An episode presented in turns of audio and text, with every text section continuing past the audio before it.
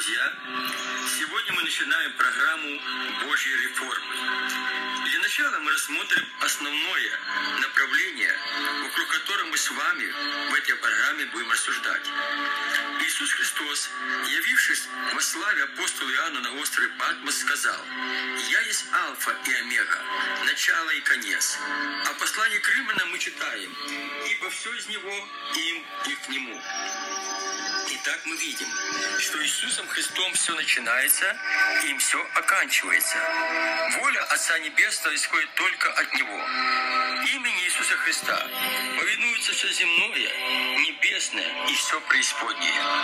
В свое время и мы с вами предстанем пред Иисусом Христом, давая Ему отчет в своем уповании на Него.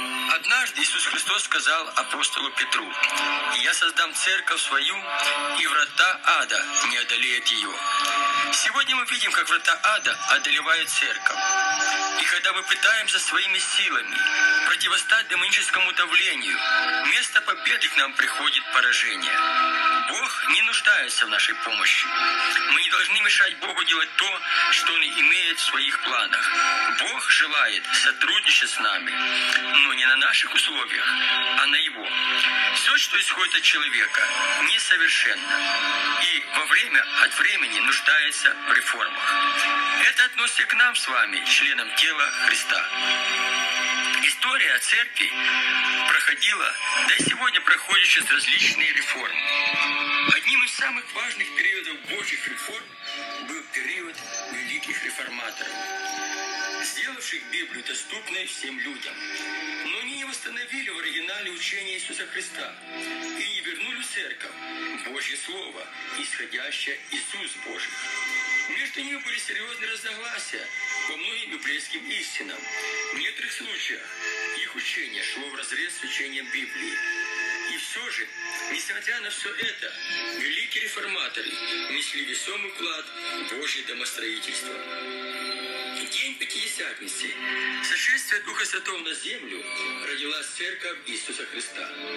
Она приняла силу и Божью власть, заставить трепетать силы ада.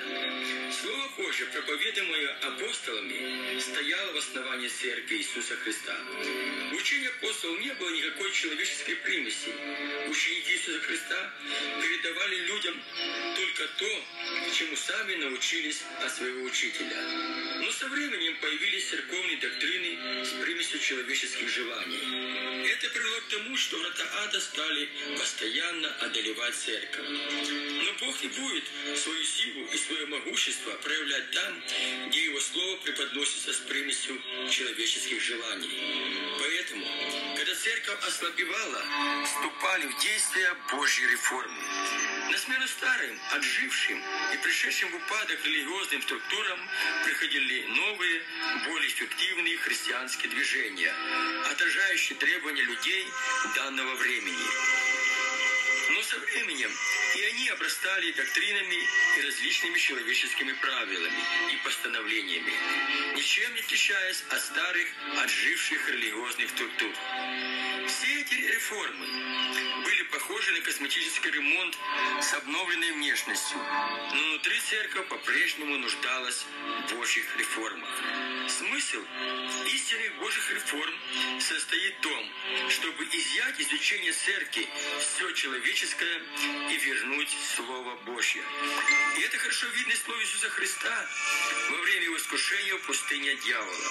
Он же сказал ему в ответ, написано, не хлебом одним будет жить человек, но всяким словом, исходящим из уст Божьих. Матфея 4.4. Божье домостроительство связано с двумя установленными Богом периодами времени. Это посев, ранний дождь, излияние на землю Святого Духа в день Пятидесятницы, рождение Церкви, проявление силы Святого Духа и великое пробуждение, а также время Божьей жатвы, поздний дождь. Явление Божьей силы в период Божьей жатвы будет 30, 60 и в 100 раз больше, чем при посеве.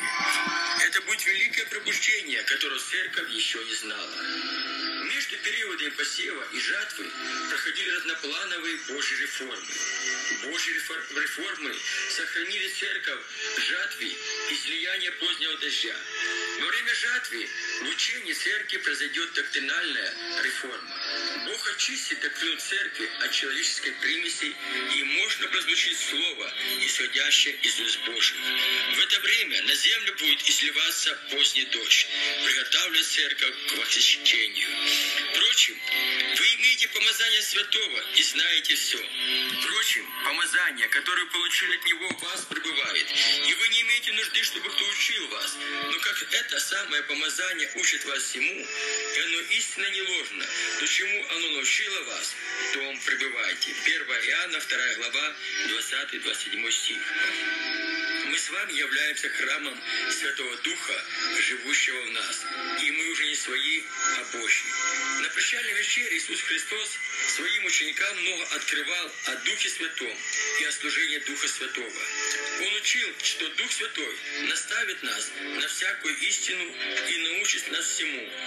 Но многие верующие закрыты для личного общения с Богом и не способны слышать голос Духа Святого. Церковь нашего времени построена на основании глубоких и обширных учений, многие из которых приправлены человеческой философией, по стихиям мира, но не по Христу. Мы имеем ответы на все вопросы и не нуждаемся слышать голос Божий. Но я верю, что эта передача поможет многим из вас разобраться в том, что исходит от человека и что приходит к нам от Святого Духа.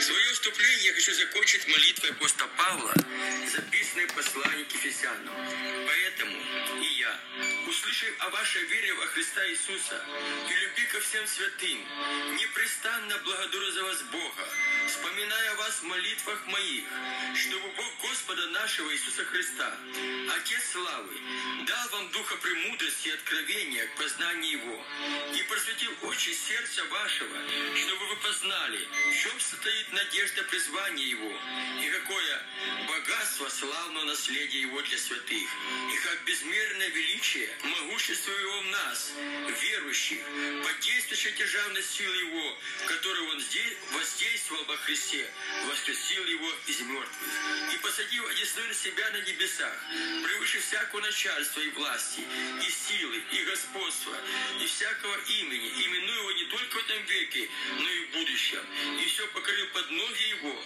и поставил его выше всего, главой церкви, которая есть тело его, полнота, наполняющая все во всем. Ефесянам 1, 15, 23. На этом я прощаюсь с вами. До скорой встречи в эфире.